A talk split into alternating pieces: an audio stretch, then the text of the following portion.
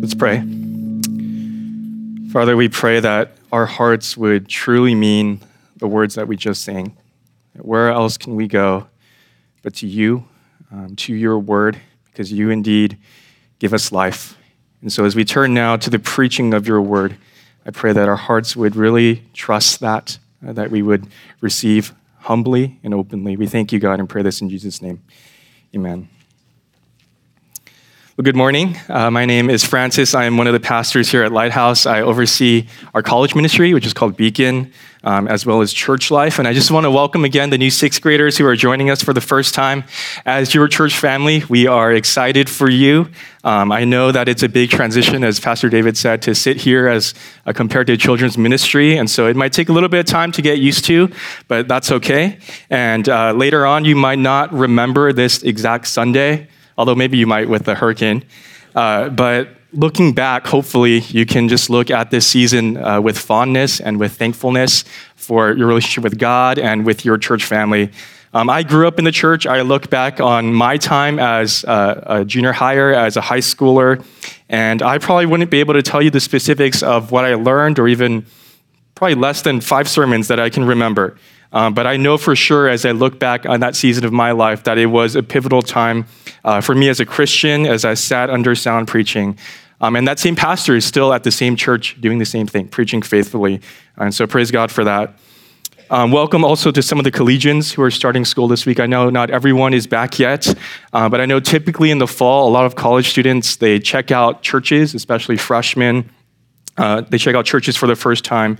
And so if that is you, um, you might have a checklist of things that you're looking for in a church, right? But can I encourage you at the top of that list to find and to commit to a church that teaches the Bible? Uh, whether that is here at Lighthouse or whether that is another solid church elsewhere, go somewhere where the leaders are committed to the Word of God, who will preach it week after week, who have uh, shepherds who will watch over your soul. And then once you find that, show up, commit, serve, become a member. Don't church hop forever because it takes time to get plugged into a church. And you guys might have experienced that here at Lighthouse. And so be patient with that. Uh, well, I hope it's been clear so far that we want everything that we do, both as a church and also during this worship service, to be based on the Word of God whether that is the call to worship, um, to the lyrics that we sing in our songs, to our offering, um, to weeks that we do baptisms and communion. We want to do that in obedience to the Word of God. Uh, but that being said, we have arrived at the part of our service that we dedicate to the preaching of God's Word. And there is something uniquely significant about this part of the service. Um, if you think about the order of service, everything that we've done before this kind of leads up to the preaching, and then everything that we do after this is going to flow out of it as a response. Even in terms of minutes, the sermon takes up probably more than half of our time together. And so the question that I want us to consider is why? Why do we do this? Why do we preach the Word of God? Why does it occupy such a central place in our gathering together. Why do we do this week after week after week after week? And whether you are a sixth grader in here for the first time or whether you've sat through like hundreds of sermons in your life, I think this is important for us to think about. Uh, maybe you recognize that preaching is just this generally good thing. It's just what we do as a church. Um, or maybe you have wondered, you know, like, why do we do this and not something else? Uh, or maybe you can imagine from an outsider's perspective, someone who hasn't really been to church before, uh, the questions they might be thinking. Right? Like, why are we opening this ancient book? Why are we listening to someone give uh, like a lecture? Well, my hope for all of us is as we, as we consider this question of why do we preach, that it'll lead us to a greater understanding of why we do what we do, um, that it'll lead us to a greater confidence in the ministry of God's word. Uh, it'll lead us to a greater excitement each week as we get to hear God speak. And it'll lead us to a greater humility in how we respond.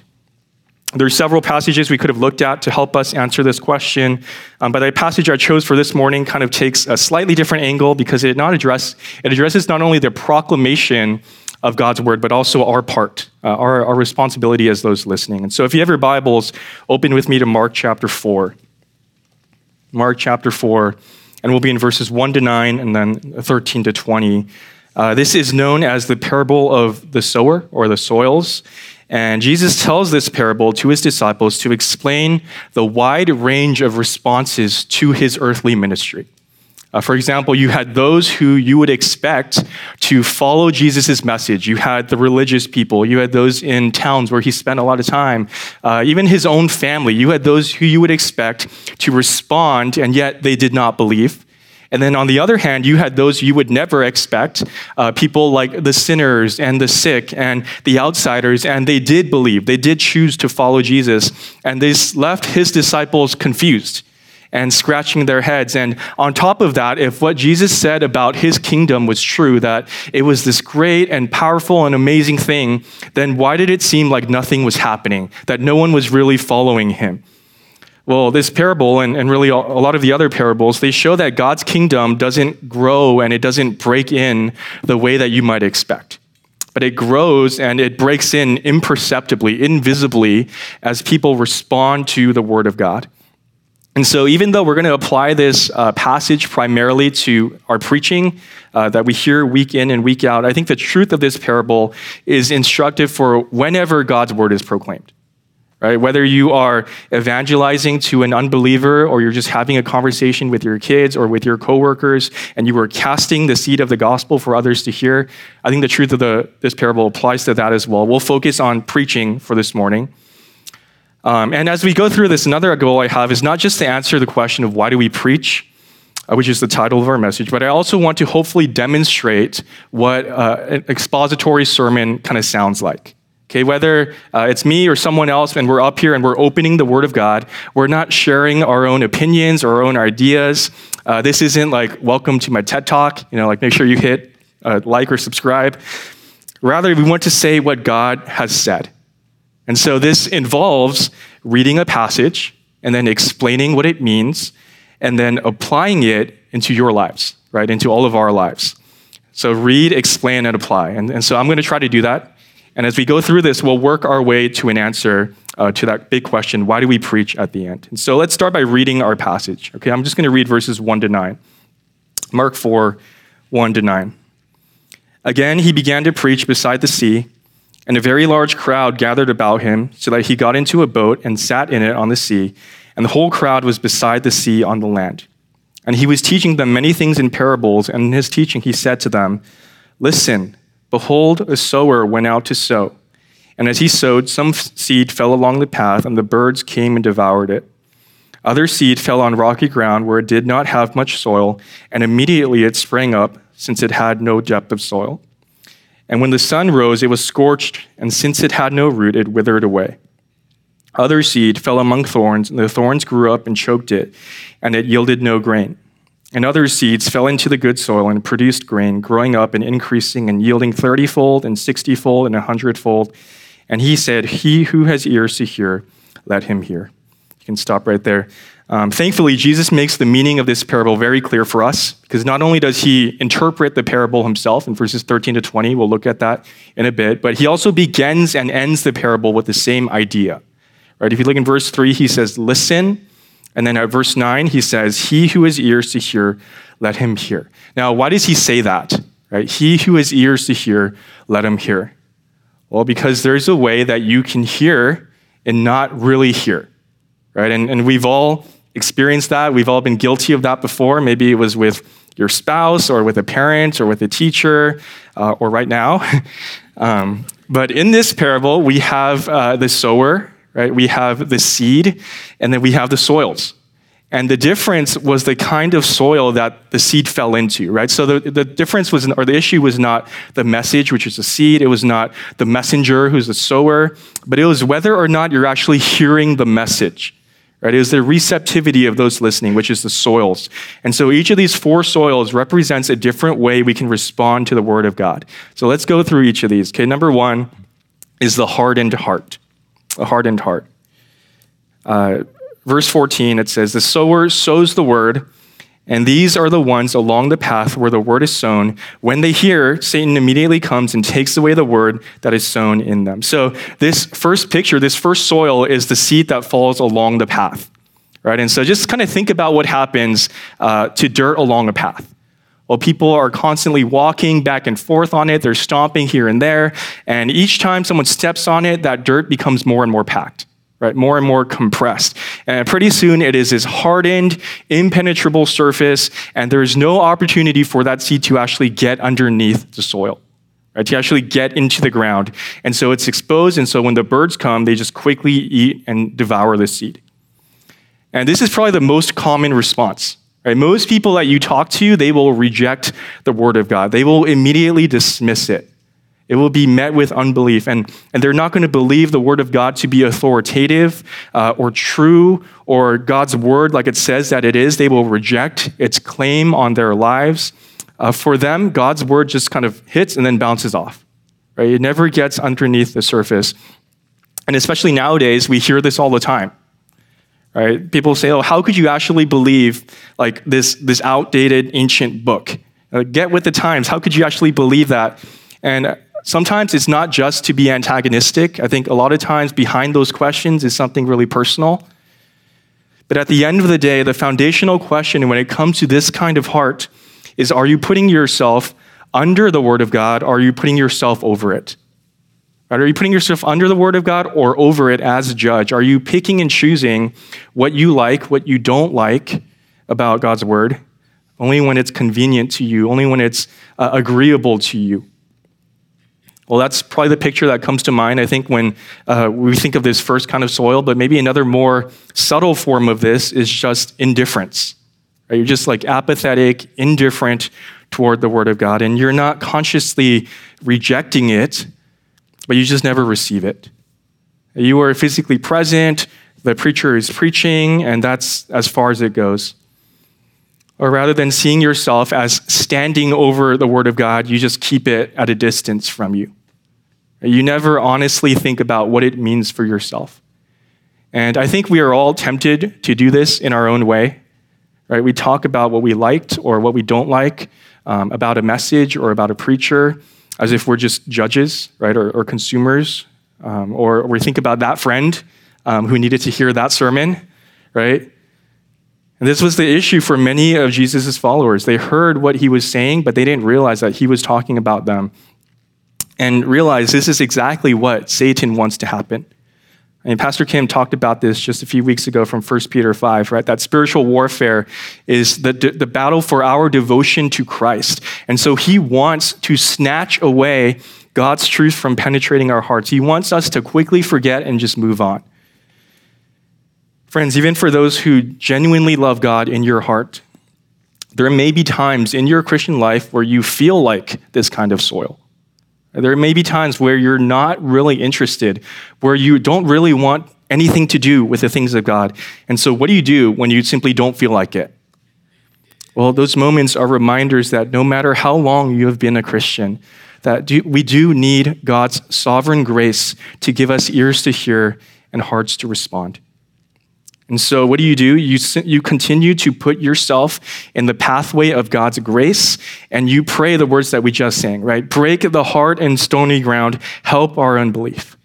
You, you plead with God to be gracious to you, that He would do what you cannot do on your own, which is change your heart, right? And grow your desire for Him. So that's the first soil, the hardened heart. Second is the shallow heart, verse 16. These are the ones sown on rocky ground, the, one, uh, the ones who, when they hear the word, immediately receive it with joy, and they have no root in themselves, but endure for a while. Then, when tribulation or persecution arises on account of the word, immediately they fall away. So, this second soil is different from the first soil in that this one actually starts out well, right? Jesus says, when they hear the word, they immediately receive it with joy. But the problem with this soil is there's no root. Right? The rocky ground refers to um, soil which had a layer of rocks or, or, limestone underneath. And so if you look at it, it might look like everything is okay. The, the seed might even be buried a little bit. Uh, it says that it can endure for a while. But because there's no real depth, because the roots can't go underneath because of the layer, then it can't withstand the heat of the sun, right? And once something gets bad, it just withers away. And so maybe you hear this and you're thinking, wait, like, does this mean I can lose my salvation? And I would say no. Um, passages like John 10, 27 to 28, or Philippians 1 6, it teaches us that for those who are saved, um, that no one can snatch you out of God's hand, that He will complete the good work that He started in us. But at the same time, the Bible also teaches us that genuine faith is tested and proven to be true over time. Right? And inevitably, there will be moments when life gets hard, uh, or as the parable says, when tribulation or persecution arises. And one thing those hard times will do is they will reveal the true nature of your faith. Right? They will reveal how deeply rooted uh, those roots of God's word have really traveled. And this second soil shows us that tragically, for many, those hard times will show that their roots haven't gone very deep at all. And as quickly as this kind of heart enthusiastically responds to the word of God, it says immediately, right? It's the, it's the same words. It's just as quick immediately to tap out and to bail. I'm sure you can think of examples of this that you've seen in your own life. Maybe you once knew a friend who was on fire for God uh, right? Or someone who rededicated their life to God at a retreat. And they were, it seemed like they were just so convicted, so convinced and excited to do this Jesus thing. And then trials and suffering came, and it was just all gone.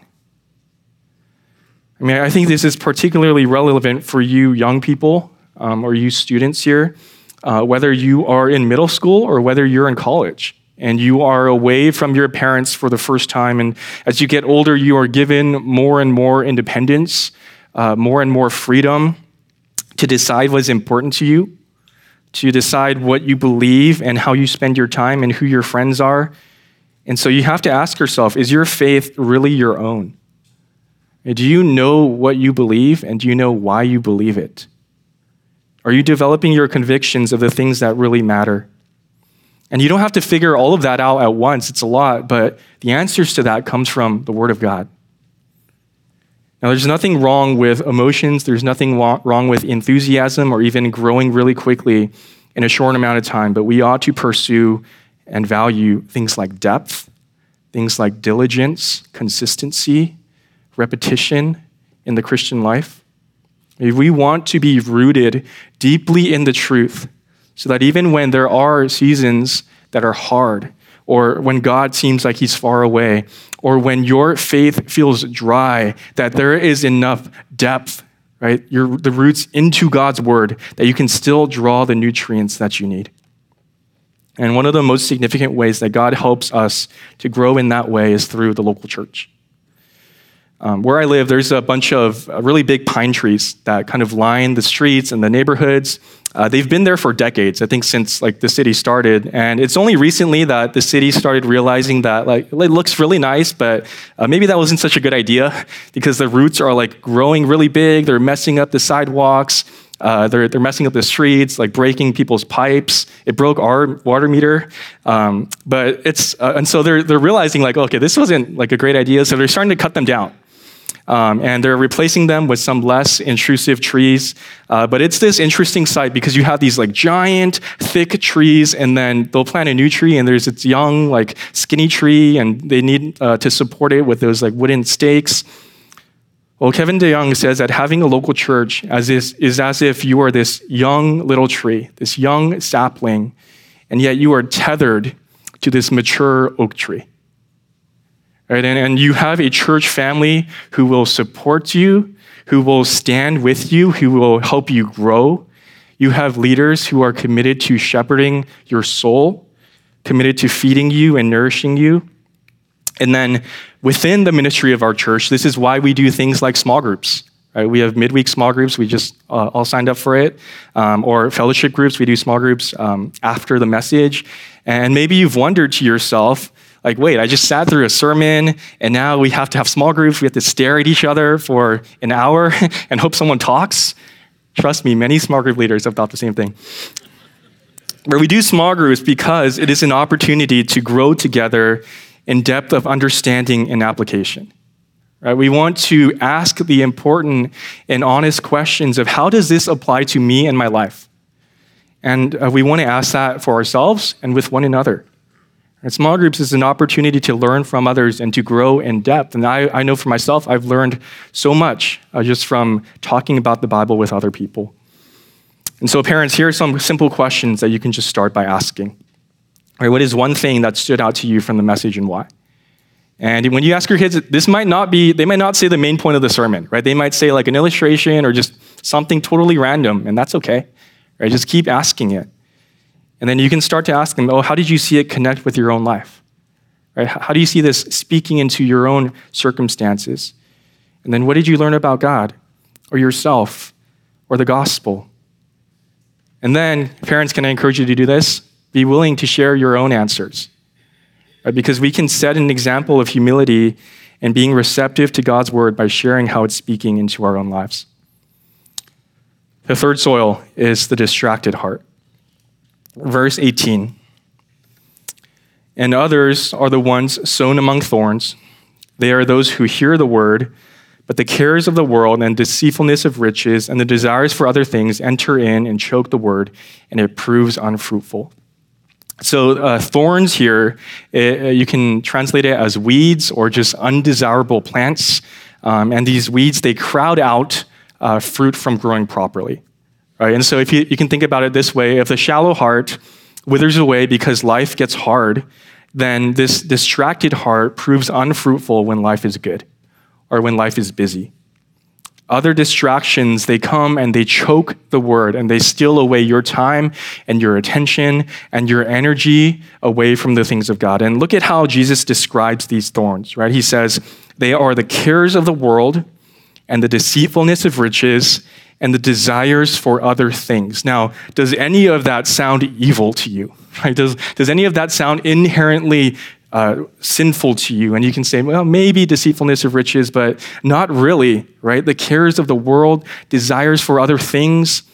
I mean, these are seemingly innocent or ordinary or even good things. And riches is the prime example of that, right? Money in itself is not bad. But 1 Timothy 6 says it is the love of money that can plunge you into ruin. It is the deceitfulness of riches that can make you hope in money instead of in God. Now, what does this look like in our lives? Well, just think about what goes through your mind, like from the moment that your alarm goes off in the morning. Or what do I have to do today? I got to get ready for work. I got to get ready for church. I have to drop my kids off at school. Um, I got to make that doctor's appointment for next week. I have to study. I'm behind. Or homework or after school activities. I, I should get started on that application. Oh, I need to schedule that interview. Oh, we have that get together with friends tomorrow night. Uh, emails, notifications, buzzing on your phone. You're scrolling on social media. You see what your friends are doing. Oh, man, it would be cool to do that, right? Or to travel there. You have to manage your portfolio, soccer practice, birthday parties, Taylor Swift concerts, house repairs, dating, wedding planning, work promotions, maybe even church activities. And there's nothing super strange in any of that. Right? But I'm sure you know so many things just call for your attention that this thing needs to get done, this thing needs to get done. Oh, this thing looks like fun. You need to attend to this or that. And then all of a sudden, God gets crowded out. And it's why John Calvin, who you may know, called the heart a perpetual idol factory. He also described the heart as a thick forest of thorns. That God's word gets lost in the many priorities in our lives. And Lighthouse, I think this is the most dangerous one for our church. We are just busy people with a lot of things going on. And what can end up happening is maybe it isn't this like deliberate rejection of God or His word, but it's this slow drifting because we are distracted or we just neglect Him or uh, God doesn't get enough of our attention. And so, this is why we preach about the beauty of Christ. Or as we put it often here at Lighthouse, this is why we preach about why following Jesus is not only right, but better. And what hearing the word of God does is it stirs up our affections for him. Right? It gives us this clear vision of who Jesus is, and so that we can get to know him, and so that we can be reminded why he is better than anything else this world has to offer. And so, as you think about your schedule, as you think about your to do list, whatever the cares of the world might look like for you personally, you need to create time and space. Or maybe at the expense of something else, so that you can simply spend time with God. Do you need to do that for your family? I know, of course, it's not possible to just drop all of your responsibilities. And so let me just give you one practical suggestion. Here at Lighthouse, we are blessed to have so many people in our church family from so many different situations and so many different seasons of life. Right? You have so many examples of what it looks like to pursue faithfulness uh, whether that's students or new parents or empty nesters uh, or employers and managers or employees or even unemployed, um, to those in med school. We have singles and married. We have families living with disability. The list goes on and on. And if, uh, if you're not sure about what it looks like for you to honor God with everything going on in your life, and can I encourage you, is there someone here in your church family that you can ask? Hey, have, how have you tried to be faithful in this situation? Like, what are some truths that you've tried to think through for yourself? And it doesn't mean that what they say has to be the standard of faithfulness, right? There's different ways to do that, but can we learn from one another what it might look like to follow Christ? And so we've looked at three different soils so far, right? The hardened soil, the shallow soil, distracted soil. You can maybe make out some sort of progression there. It gets more and more subtle as we go along from this uh, just outright, upfront rejection of the Word of God to the constant battle that you and I face each day uh, for uh, the, the Word's attention in our lives. But the end result for these first three soils is the same. Right? It doesn't produce any fruit. And so there's only one kind of heart, only one kind of soil that will prove fruitful. And it's our last point here the receptive heart.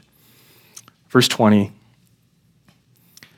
But those that were sown on the good soil are the ones who hear the word and accept it and bear fruit, thirtyfold and sixtyfold and a hundredfold. Now, notice the relationship between the words there, right? It says the good soil hears and then accepts or understands, and then it bears fruit. Okay, so you not only physically hear, but you absorb, right? You ponder, you process, you accept, you understand. You don't put yourself over the Word of God, but under it. Right? You let the Word of God confront your sin and interpret your circumstances. You let it guide your thoughts and speak hope into your suffering. You let the Word of God point you to your need for Christ. And then this kind of listening leads to action. Right? It leads to bearing fruit, or as uh, James says, it says, You're not just a hearer of the word, but a doer also. Now, you might listen to all of this and you might think to yourself, well, I've seen a lot of examples of this, right, or of the other three soils, uh, but I'm a Christian, and so I must be this fourth soil. Or maybe you're on the other end and you think to yourself, well, okay, so like, how do I know which soil I am? What if it's just a matter of time before something happens and the seed withers away? And my response to that would be it's right, it is appropriate to regularly examine your own life to evaluate its fruitfulness. Um, not in this like morbid, introspective kind of way, but humbly and honestly. Uh, we should recognize the temptation for all of us, even on a weekly basis, to just not pay attention to the Word of God in our own lives. But in this passage that can seem kind of bleak and kind of, uh, kind of serious, I also want you to notice the simplicity of this last kind of soil. Right? It's, it's just a good soil. And it's like Jesus is stating a fact. He says that if your heart is humble and you receive the word of God with listening ears, then God will produce fruit. If you receive the word of God with listening ears, then God will produce fruit. And Psalm 1 says that as you listen and as you meditate and as you delight yourself in the Word of God over time, that you will be like a tree that is planted by streams of water. You are always connected to God's supply. You are fruitful in its season. And sometimes that fruit will be super obvious, right? It will be a hundredfold. You will maybe forgive the person who wronged you, or you're, you're able to share the gospel with your unsaved friend or family member. And maybe more often than not, that change won't be as obvious. Maybe just 30 fold. Maybe it's just cracking open your Bible or, or trying to pray. Or maybe it's just remembering a truth about God in a moment that you're tempted to be anxious. So, sure, in one sense, this parable does require us to examine the results, right? We're supposed to kind of see, okay, whether or not there's fruit in my life can show me about the root of God's word in my heart. But at the same time, this parable warns us against being totally results oriented too. And I think uh, that's important to know because often the lack of fruit can stop us, right? The lack of fruit can be what makes us give up. because we think to yourself, oh, like I didn't feel anything different today. Or I don't even know if I understood the sermon from yesterday. Like I, I still struggle with this sin and we're tempted to give up. Well, this parable gives us hope that God will change you and he will grow you. And this doesn't mean that droughts or rains or temptations or struggle will not come, but you will withstand it. And for those whose hearts are humble and receptive to the word of God, as the seed of God's word grows in your heart, suffering, it doesn't have to devastate your faith like it does for the shallow heart, but it can be a moment to refine and to deepen your faith. Right? The delights of this world, they don't have to be distractions, they don't have to be idols, but they can be opportunities to savor Christ even more. Friends, you will not be perfect, but real visible fruit will be present as you listen to the word of God. You will be a little bit more like Christ than you were yesterday and last week and last month and last year. And so let's go back to our question why do we preach? Well, hopefully, as you've been following along, you realize that at the bottom of why we listen and why we preach is the same core conviction. Right? We preach God's word because we trust in its power to change lives and bear fruit for those who humbly receive it. We preach God's word because we trust in its power to change lives and to bear fruit for those who humbly receive it. We wholeheartedly believe that the seed of God's word is powerful to bring about life and change and growth and fruit, and we stake our entire ministry on that conviction. Right? It is why we do what we do as a church. It's why we don't change our message despite the different responses that we might get.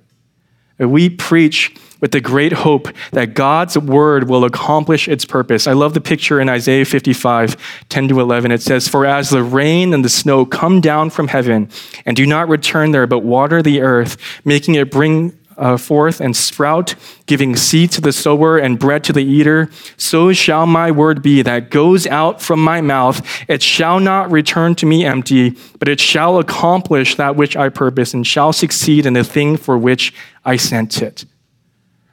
I mean, if it depended on our own giftedness as a preacher, if it depended on our own eloquence or persuasiveness, if it depended on the number of positive responses that we got after the message, then good luck, right? Like, we're not going to last very long.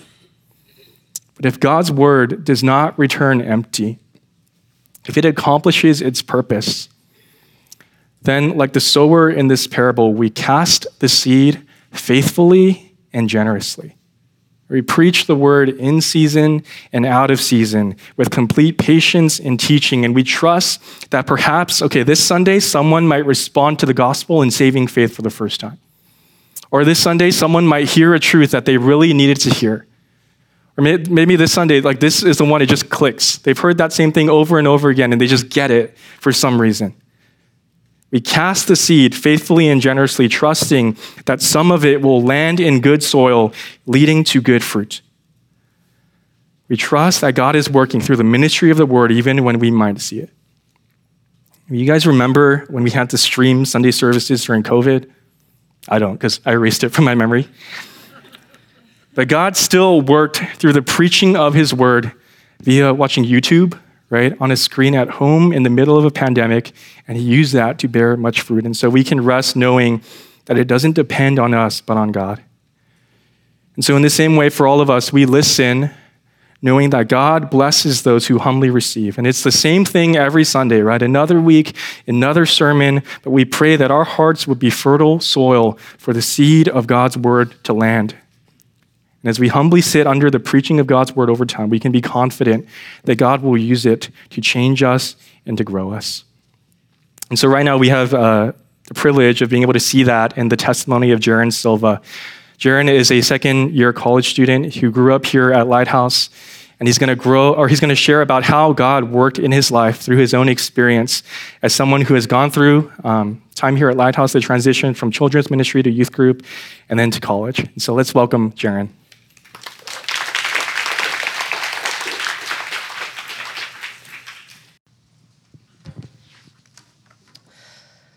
Good morning, Lighthouse. Um, for those of you I haven't met, I'm Jaron. I've grown up going to Lighthouse for my entire life. My parents, Jeff and Gwen, were part of the church plant that came from Evergreen 20 years ago, and they're still very active in serving the church today. I've been so, so blessed in ways that I can't even begin to list, and by people I can't even count throughout my entire life at this church. To the youth who are joining us in main service today, welcome. Uh, I'm sure the service so far is a pretty substantial difference from what you're used to, but I just wanted to encourage you all and share a little bit of my experience, having gone through all the youth ministry myself, so I can relate to what you're all most likely feeling right now. You guys are teenagers now, which is kind of crazy to think about, but I know you have to deal with feelings of wanting to fit in, wanting to be liked, wanting to perform, and those things don't necessarily go away, but I think you all at this age are more aware of those things for the first time. Uh, I very much remember not wanting to cause waves and was tempted to hide my faith if it meant getting along with people better. Um, even now, I still have to fight to stand up for my faith. Uh, don't be too discouraged if that is hard for you now, but it becomes more manageable as you mature and have more experience with it. But for a more church specific experience, I'm sure being in the main service now is at least a little bit weird if it's not intimidating.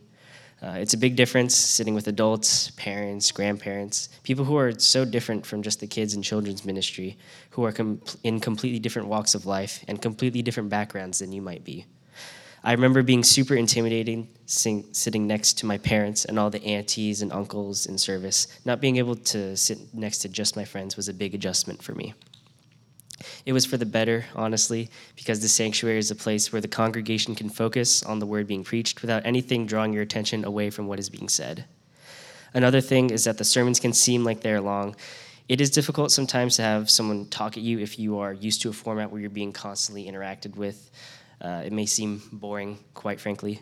Uh, I was looking through my notes from when I was youth age about five, six years ago, it looks like I find myself bored occasionally because I found lots of Pokemon drawings on the margins of my notes. I could not tell you why I chose to draw that, but that little anecdote is just to say I can definitely relate to feelings of being bored when I was your age. Uh, I found it helpful to actually visualize the words being said, to try to work the concepts out for yourself and put them in your own words instead of just scribbling the words you hear onto a page. Uh, the contents of the sermons are heavier too in main service, and they can deal with very hard to hear situations the ugliness of the fallen world, addressing specific sins, and standing up for your faith. Real life, clear applications from Scripture. It was a big change, at least for me, from grasping more biblical truth, basic biblical truths, and learning Bible stories in children's ministry. Uh, one of the opportunities that has allowed me to grow the most in my faith is youth group.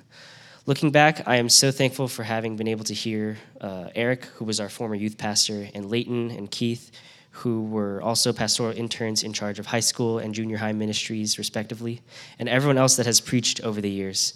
Uh, just pour into us every week, sharing the word with passion, humility, and a desire for us to comprehend what they're saying, to let it take root in our hearts and apply it to our lives. I remember one of the last sermon series in youth group was on the book of Job. I felt really convicted by most of those sermons because I realized that I had been blaming God for making me go through a particularly rough season of life, as well as how I saw some of my own habits in Job's friends, as I too had looked to my own understanding and my own wisdom instead of relying on God and His Word. Leighton spoke on Job 28, which has this imagery of all the different ways that man seeks out resources, overturning mountains, blocking streams, mining precious stones. But it culminates with verse 12 of chapter 28, which says, Where shall wisdom be found, and where is its place of understanding? For all of man's earthly capabilities, we cannot obtain wisdom on our own. And that is a lesson I have to keep reminding myself that I do not know better. And I remember being in Leighton's small group senior year of high school, just talking honestly about God's will and how it may be impossible to know with 100% certainty, but how we can still grow and learn to trust in Him more fully. As much of a blessing youth group was, one of the challenges I remember was trying to make new friends outside of the people I had grown up with. Meeting new people did not come easy for me, and I know for some of you as well that is the case. Uh, getting outside your comfort zone is difficult, but in doing so, you have the chance to demonstrate Christ's love towards others. Not necessarily by sharing the gospel, although that opportunity may present itself, uh, but just by being there for them, by being able to care about them and their lives, to pray for them or walk alongside them, you'll be able to show Christ's love through your actions. I just want to tell you to try not to be discouraged by how daunting all this new church stuff may seem. Here you get to experience people who love you and just want to serve you and help you grow in your faith and walk in the Lord in new ways. ways that just might not happen in children's ministry, where things are meant to be more digestible and a little, little bit more uh, clear, clear and easy to understand. The pastors explain and clarify the word in depth by giving historical context for passages, as well as dissecting the important words uh, in the original language of the text. Each pastor does their best to care for the entire congregation, whether it's through their sermons, their roles as leaders, or even just having a conversation with you and asking how your life has been. I had a conversation with Pastor David one time, and he just asked me how I was doing, how college was, and what I thought of the latest Star Wars show. It was Andor, I think. Even though it was small, it was something that stood out, and I appreciated him taking the time to talk. There's also the worship team, which glorifies the Lord with their abilities and gifts allowing us in the congregation to just focus on worshiping God and glorifying Him.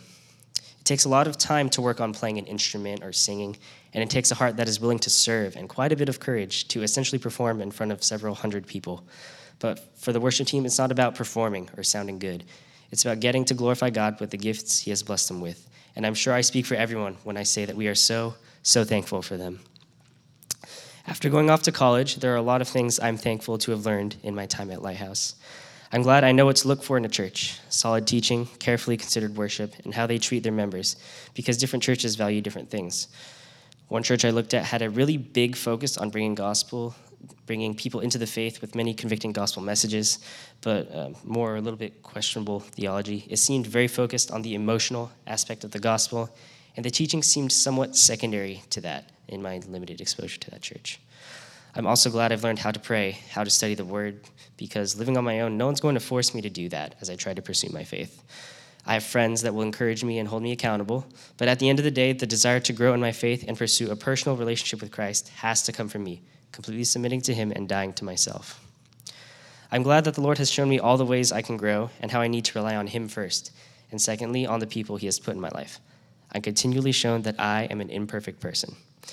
Romans 12:3 reminds me to remain humble and says, "For by the grace given to me, I say to every one of you, do not think of yourself more highly than you ought, but rather think of yourself with sober judgment, in accordance with the faith God has distributed to each of you." At the end of the day, I am just a sinner who can do nothing on my own, but who will still strive to love and serve, however imperfectly, but with my whole heart, because of the God who loved me first. At the end of all this, I want you all to know that I believe that living for Christ is worth it throughout all the sermons, small groups, meetings, and hangouts over the years, I have been shown an overwhelming amount of God's grace, and I would encourage you all to seek out those opportunities as part of the youth of Lighthouse. Thank you.